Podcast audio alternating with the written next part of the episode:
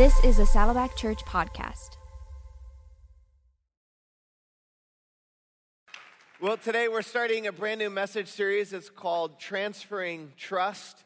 And I want to welcome those of you who are joining us online, those of you at all of our campuses and our extensions all over the world. We're going to talk for the next few weeks about a very important subject, the subject of trust. But before we go there, I want to tell you some very exciting news of what God is doing in the life of our church. As you know, Saddleback is one church, many locations. Right now, we have 18 physical campuses, one online campus. We have 40 extensions that are gathering in homes and clubhouses all over the world. And actually, uh, when we began, Stacy and I started in, in this role in September of last year. Uh, we laid out a 25 year vision, which included starting more campuses, but we didn't know when that would be. And the reason we start new campuses and we have multiple campuses is because we want to reach more people in more places with the love of Jesus. Well, last year, at the end of the year, there was a couple by the name of David and Renette Mills who pastor a church called Faith Community Church in Whittier, Southern California. They approached us and said, Hey, we're getting close to retirement, and we're wondering if Saddleback would bring us into the family of Saddleback as one, camp, one of your campuses. And we started to pray with them, their elders, their staff, our elders, and over a several month period of time, it became God, clear that God was leading in this direction. And last week, their church gathered together. They voted and decided to become a part of the Saddleback family to be launched as Saddleback Whittier in the fall of 2023.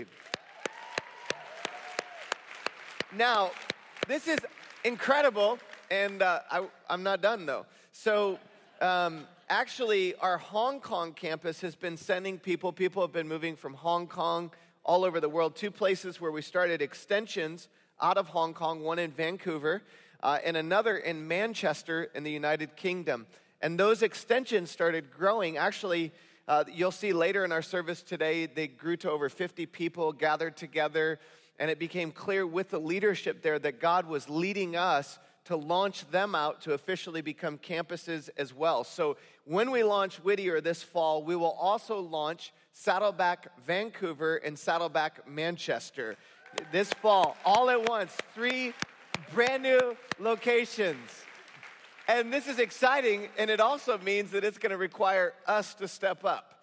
And that's only a few months away. We're going to build a launch team. We're going to need prayer partners. We're going to need people even who move to those community. Maybe you know somebody that lives in one of those cities, or perhaps you're joining online and you're close by there. We're going to believe that God will use our church to make a difference. I know in many of these communities, there are already awesome churches, but we know there are people that God wants to reach through Saddleback, and let's be praying. In fact, if you want to be a part of this journey, and it's going to take many hands and many people praying, you can today let us know your interest as you take your next steps. Uh, as you scan the QR code, there's a button that you can click on that says Campus Launch Team. You can sign up to get more info as we get closer, and I can't wait to see what God's going to do. So I just want to celebrate one more time God's faithfulness to Saddleback Church. Now, as we begin, I want to invite you to pull out your message notes, and we're going to talk about the subject of trust. And I want to begin recognizing the fact that we are all creatures of trust. You might say, I'm not a person of faith, but you certainly are a person of trust. In fact, if you don't believe me, um, you are, most of us who are listening to my voice, are seated right now in a chair. You are trusting that chair. And let's believe that that tra- chair is dependable for your bottom. It's holding you up safe and secure. And when you trust in an object, you are placing your faith in that object's ability to carry you. We all trust. You trusted when you came to church services today. You trusted the traffic when you were driving to work this week. Some of us trusted the traffic more than others. Stacy and I joke, people ask, How far do you live from the Lake Forest campus? She says 15 minutes. I say 10. It's because I have more trust in traffic than she does. So we are all people of trust. Trust is the currency of life. When trust is eroded in a relationship, that relationship suffers. You trust your place of work. Some of us trust the government more than others. We trust. Trust is the currency of life. Now, trust, when it comes to trust, defining this is my definition tr- trust is active surrender. So, again, if you're trusting the chair that you're in, you actively have surrendered yourself to that chair. Trust is active surrender, but when it comes to a faith journey, it's active surrender based on the reliability. I want you to hear this based on the reliability of God's goodness. So, these next few weeks, what I want to do with all that I can, all my power and strength that God gives to me, I want to convince you of the reliability of God's goodness. That not only is He capable, but He's good, He's concerned for you, and He wants to bless you. He is worthy of your trust. And we're gonna look at the mirror of our trust. Now, if I wanna know what I trust in, one of the best ways I can test my trust is how I handle my earthly treasures. In fact, that's the third part about trust. The truth about trust is trust is tested based on how I handle what's in my hands, based upon what I do with the earthly treasures, possessions, cars, houses, cash. All of that reveals to me what I've put my trust in. So, for these next few weeks, we're going to talk about the issue or the subject of money, of finances, of what have I put my trust in when it comes to my finances. Now, I've talked about money a whole lot in ministry over the last 20 years, but I've been here nine months, and this is the first message series or message I've ever done on money. I'm a little bit nervous, to be honest. And part of the reason why I'm nervous, I, I want you to like me. I like you, I want you to like me. And isn't it true sometimes that people get funny when you start talking about money. And sometimes when it comes to church, we can think, well, when we talk about money, it's all about what the church wants from us or the pastor wants from us. And I hope you hear so clearly from my heart this message series, this message today is not about what we want from you, it's about what we want for you. In fact, this message series is not connected to an offering for our church, it's all about investing in your journey spiritually to go on a journey of generosity to experience more of God's joy, His peace, and His favor on your life. And more than I want to be liked, I want to help you. I want to help you experience the fullness of freedom that God has for you. And so often, the place that so many of us live our lives in bondage is when it comes to finances. There was a story in the early church history when many of the soldiers would get baptized, they would hold their sword out of the water. They'd get baptized with their whole body except for their sword. It's like you can take everything except the sword because I still want to kill people. And sometimes, sometimes Christians are like that when it comes to their wallet. It's like you can baptize all of me, but I'm keeping this part of me up above the water. And if I hold back on that area of my life, I don't experience the fullness of joy and freedom that God has for me.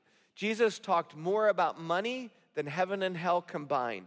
Half the parables from Jesus are about the subject of finances and money. So I believe if Jesus were to show up today in the 21st century, he would talk about what we're going to talk about. But we're going to do it through the angle of trust.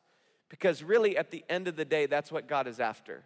He's after your trust, He's after your faith. He wants to bless you, but it's all through the conduit of trust in Him. Matthew chapter 6, 19, Jesus speaks, and listen to what he says Do not lay up for yourselves treasures on earth where moth and rust destroy, where thieves break in and steal, but lay up for yourselves treasures in heaven where neither moth nor rust destroy, where thieves do not break in and steal. For where your treasure is, where your earthly possessions are, there your heart will be also. So there's a clear line between my bank account and my heart, between my earthly possessions and my heart. So if I want to shift the direction of my heart, I shift the investment of my treasure. And I can redirect my trust based upon what I do with what God places into my hands.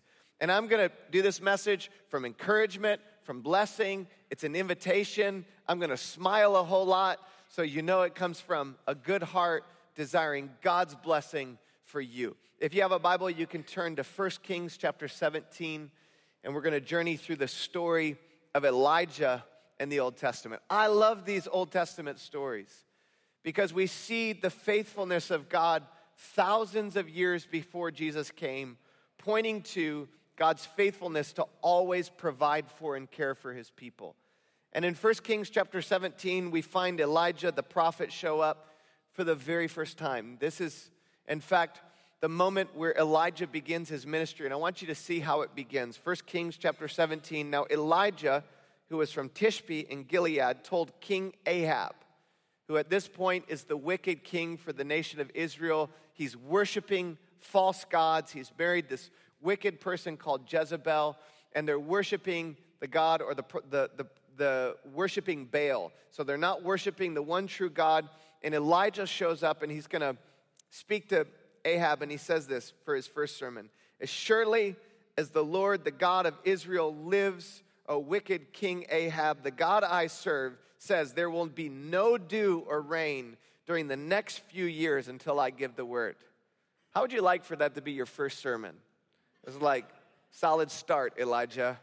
Thank you very much. Now, Elijah preaches this word to Ahab about this coming drought that's going to happen for the people of Israel.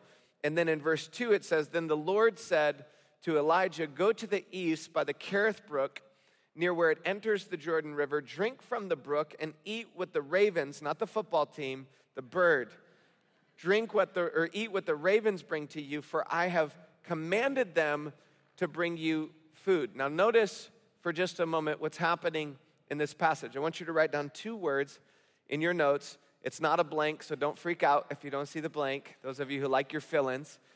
The word provision and the word protection. So God is providing and He's protecting. He's providing for the needs that Elijah has, but He's taking him into the wilderness to get away from Ahab for a period of time to protect him. God is a provider and a protector. So, the same God, there's a worship song we sing sometimes that says, The same God that split the sea for Moses. That's the same God we sing to. The same God that brought Jesus from death to life is present. The same God that worked in Scripture, the same God that showed up for Elijah wants to show up in your life. And the way he shows up for Elijah is very interesting. He takes him into the wilderness to be camped by a brook so that he can drink all you know day as he needs water but then he's going to use ravens to bring these, these food to him morning and night. So the ravens start bringing food to elijah and watch what happens. It says so elijah did as the lord told him and camped beside the kerith brook east of the jordan. The ravens brought him bread and meat each morning and evening and he drank from the brook. Now Sometimes I'll get a little bit distracted with YouTube videos during the week, and sometimes it's connected to my sermons. So I saw this whole thing about ravens. I'm like, I'll watch a bunch of videos on ravens. Ravens are fascinating birds, by the way. And a couple of interesting things ravens actually have goatees. Um, yeah, the, the, if you want to know the difference between a crow and a raven, a raven has a goatee. A, a crow is a little bit like straighter, you know, that look, looks, looks like he shaves, you know, but the raven has a goatee. Does not pertain to the message, but um, ravens are brilliant birds. Some people think that ravens are smarter than seven year old kids, and somebody says it depends on the kid, right? But they're very smart birds. They actually can be trained. So God, God's like not choosing a dodo here, He's choosing a raven. He's choosing a smart bird that He's gonna use to feed Elijah. But I want you to imagine this is mix up. Usually people feed birds, birds don't feed people. But God can use a bird to feed Elijah in the middle of the wilderness. God can take care of you. God can provide for you in an economic recession. God can work in the middle of inflation when it seems like your back is against the wall. Your limitation never limits God.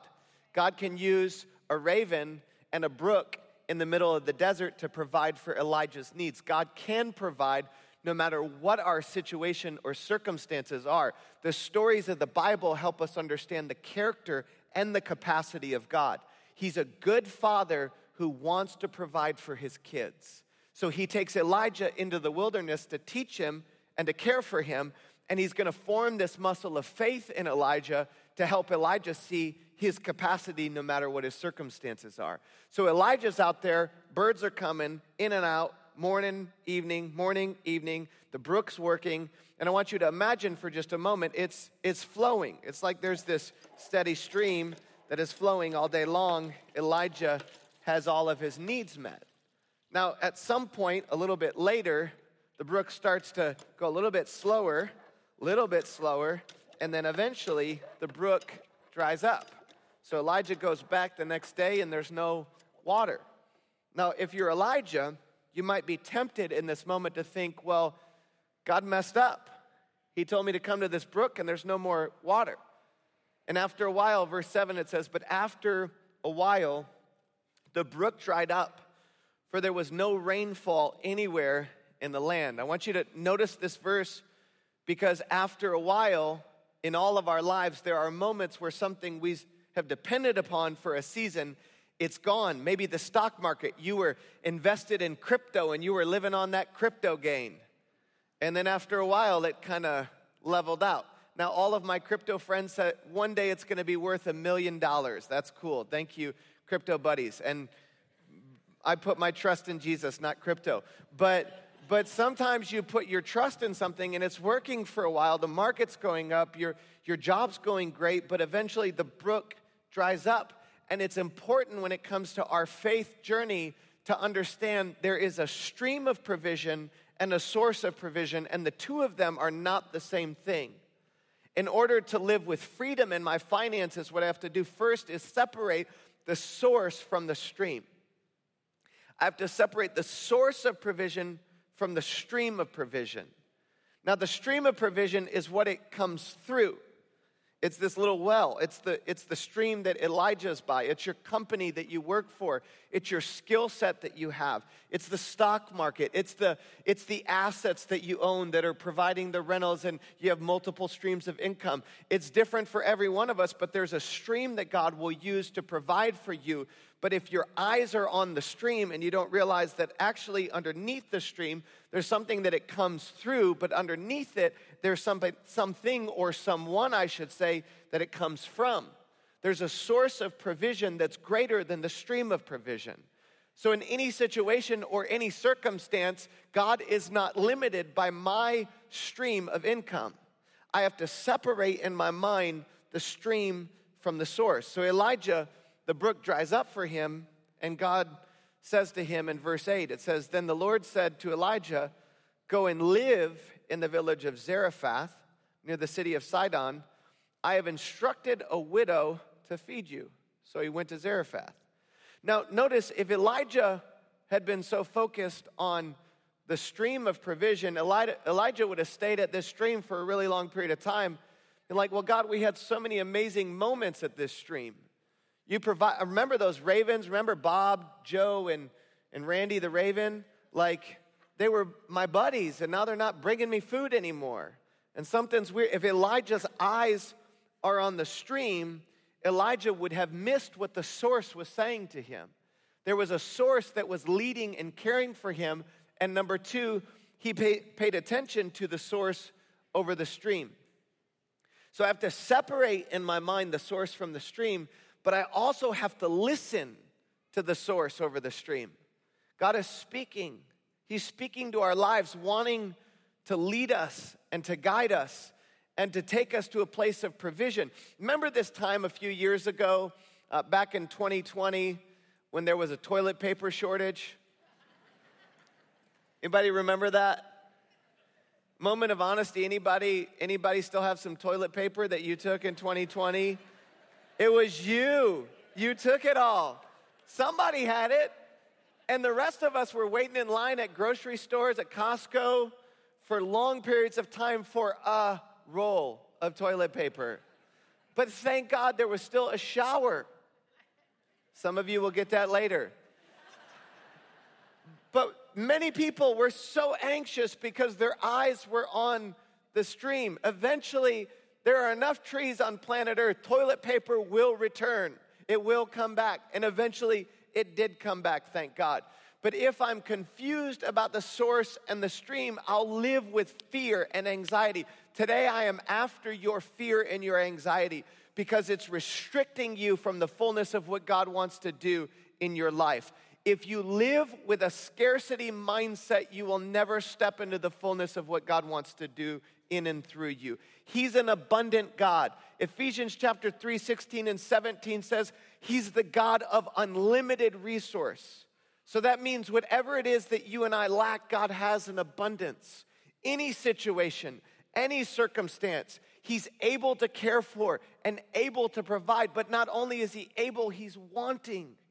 And if I'm listening, He's speaking. He's speaking to you and He's saying, pay attention to the source, pay attention to me. Now, He tells Elijah to go to this widow. Notice Elijah goes out to the widow and arrives at the gates of the village, and he saw this widow gathering sticks and asked her, Would you please bring me a little water in a cup? And as she was going to get it, he called to her, Bring me a bite of bread too. It's like, don't, don't get too pushy, buddy.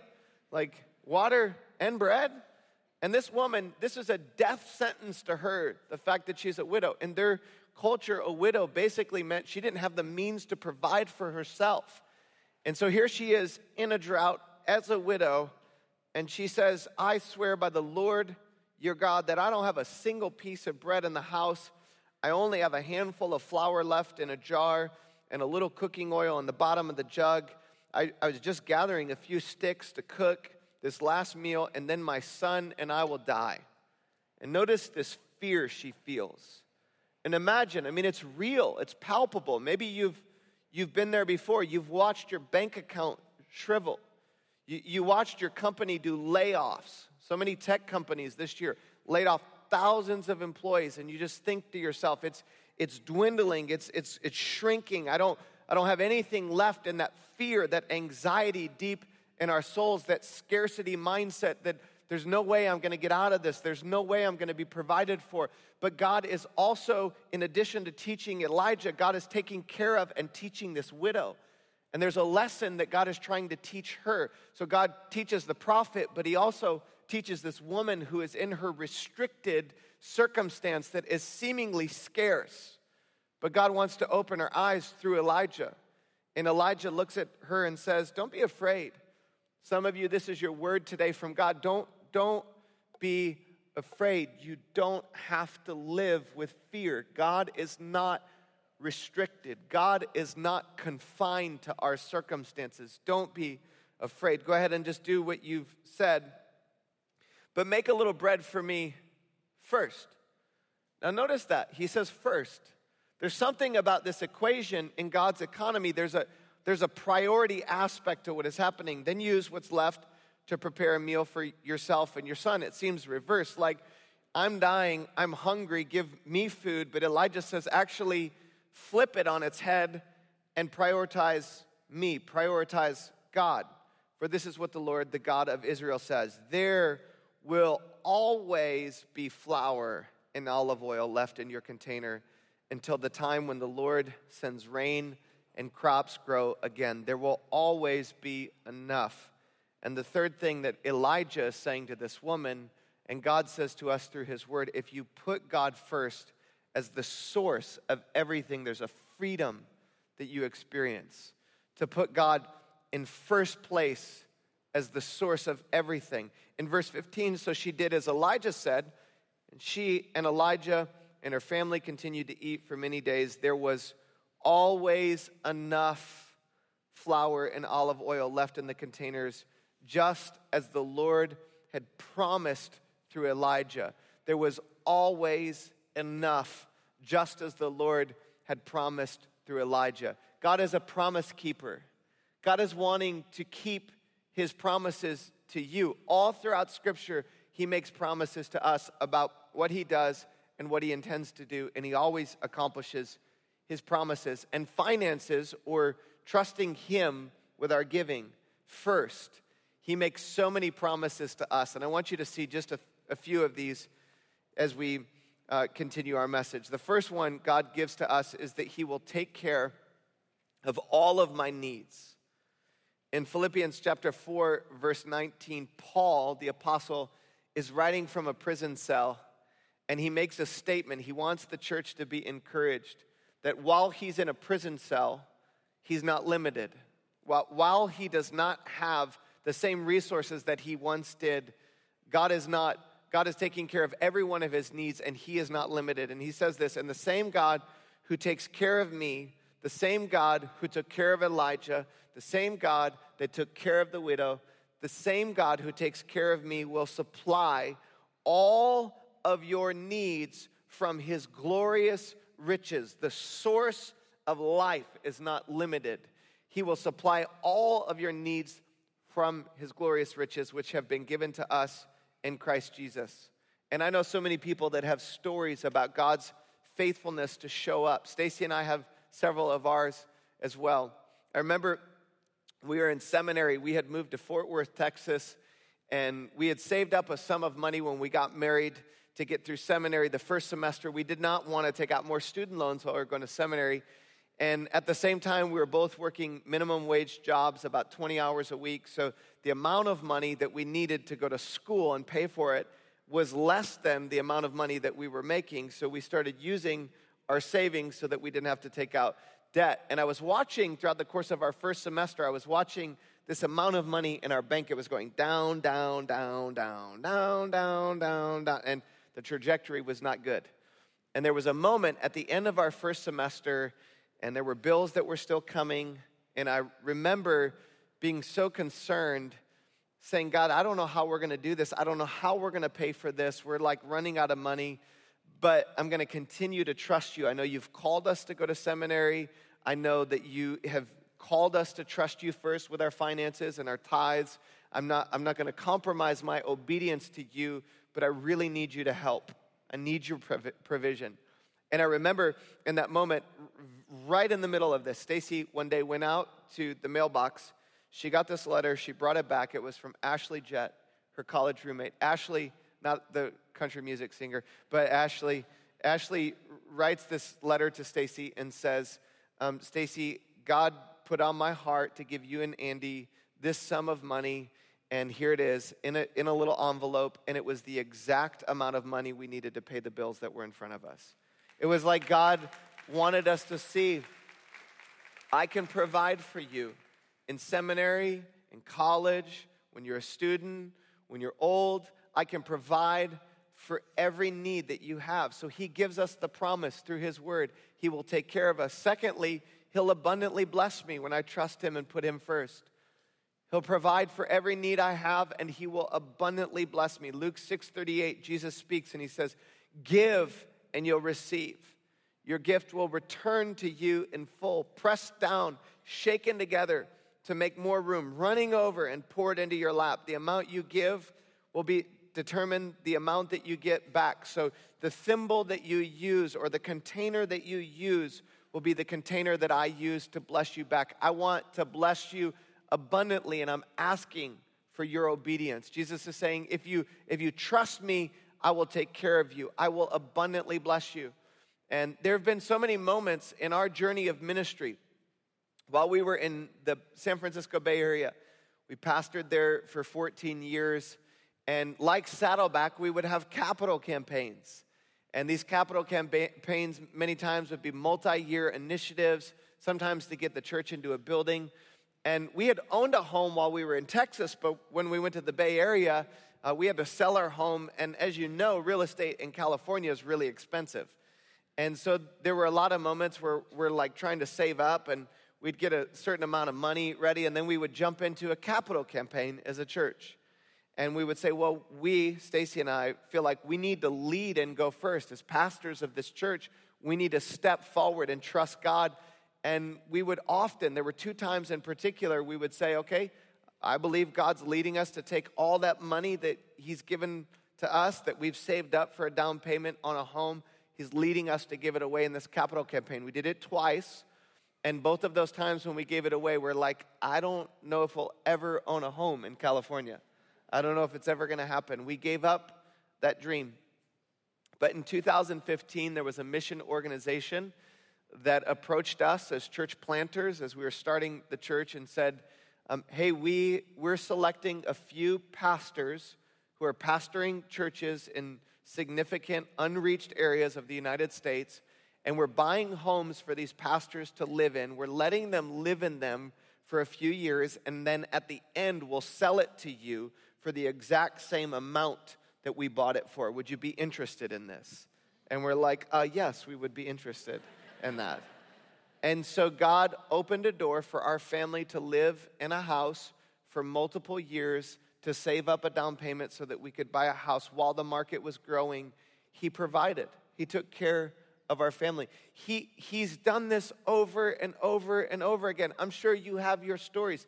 He wants to give these stories to our lives, to our kids and our grandkids. But it starts, there's, there's this moment that I've got to trust Him. I've got to put Him first with the resources that He places into my hands. The third promise that Scripture makes that we see is that He will multiply what I give back to Him. Second Corinthians chapter 9 verse 7 through 10 says you must decide in your heart how much to give. Don't give reluctantly or in response to pressure for God loves a person who gives cheerfully.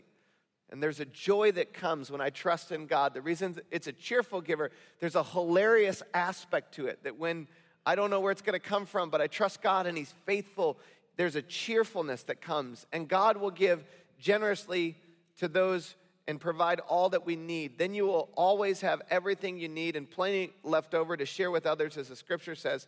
They share freely and give generously to the poor. Their good deeds will be remembered forever. For God is the one who provides seed for the farmer and then bread to eat. In the same way, He will provide and increase your resources and then produce a great harvest of generosity through you.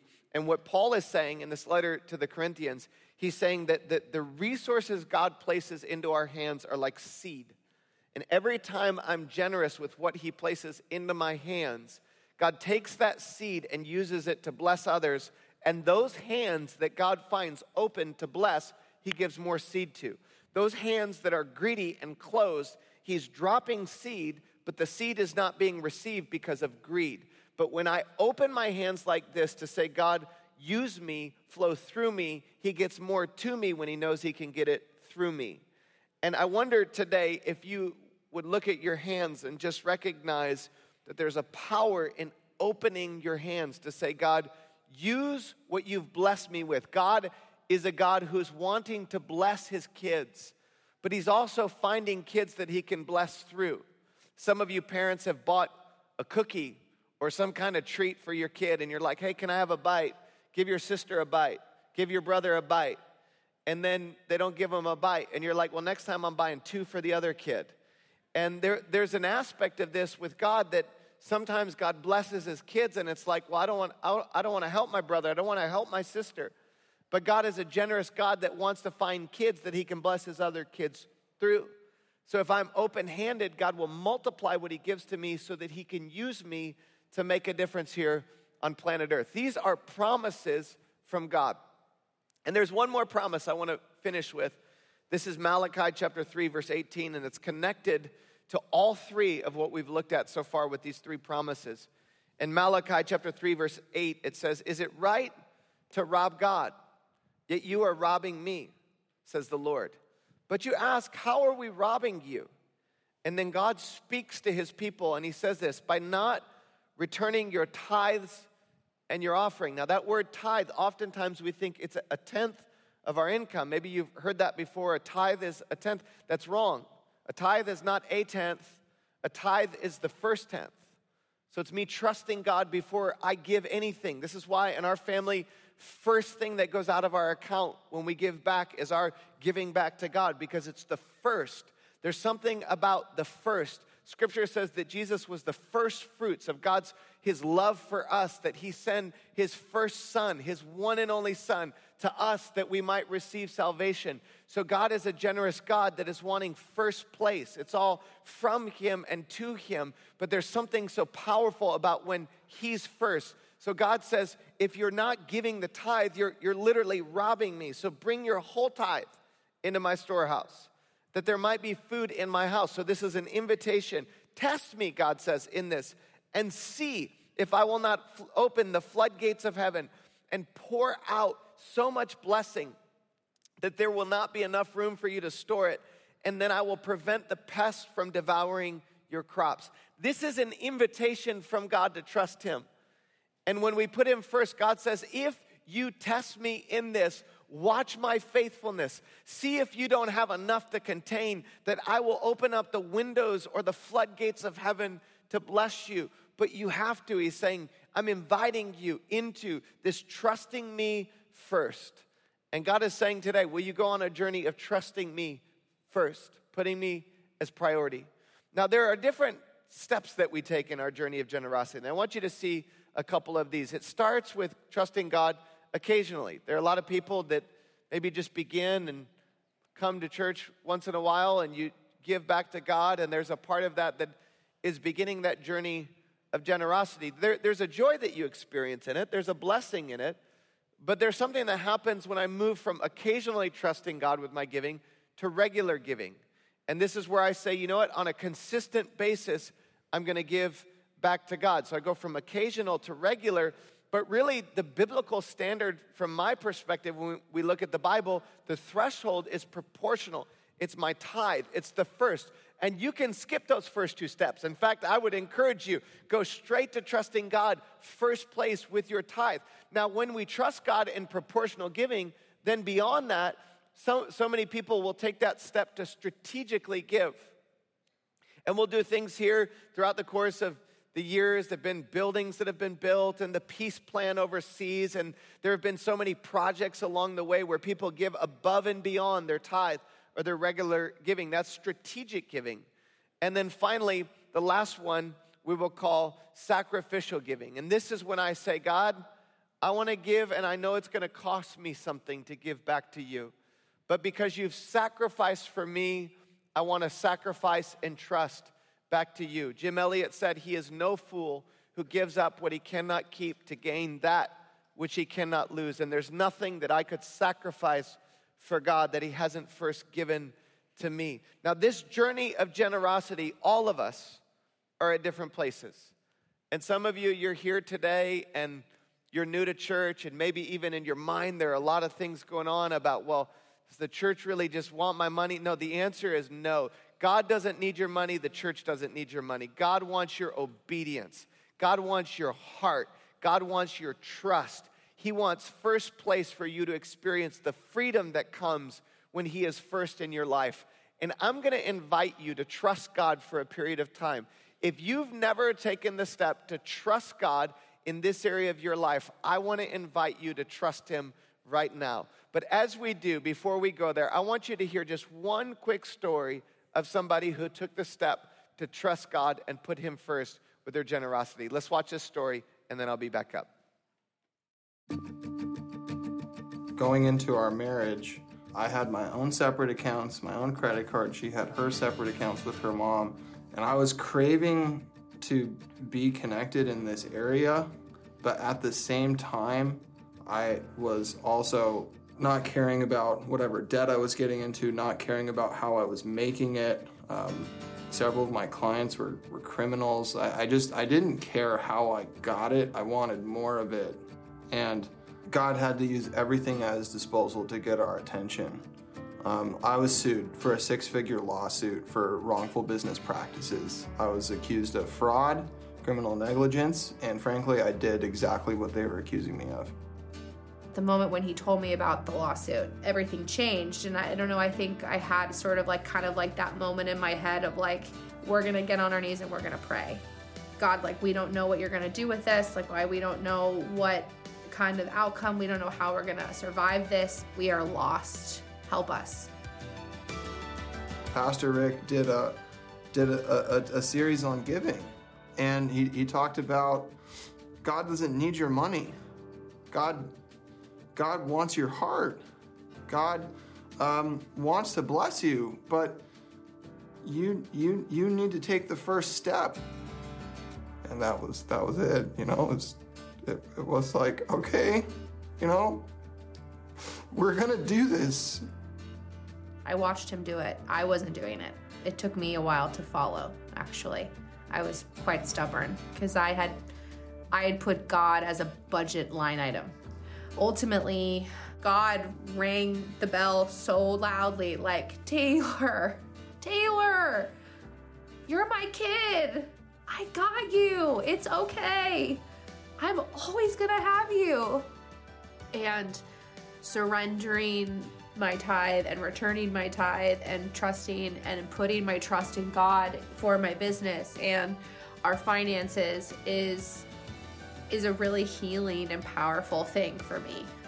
And us being able to come together, putting our income into an account and, and, and setting a budget, it was like we finally got married for the first time, where our souls came together and we became one. With the lawsuit, we will be handing them well, The last payment in September, in of this September year. this year. We paid it off, and we might have a little a little party, not a big party, a little party, just a small one. Making that choice and making that posture change and allowing God to be the the, the trustee over everything, um, it bears fruit.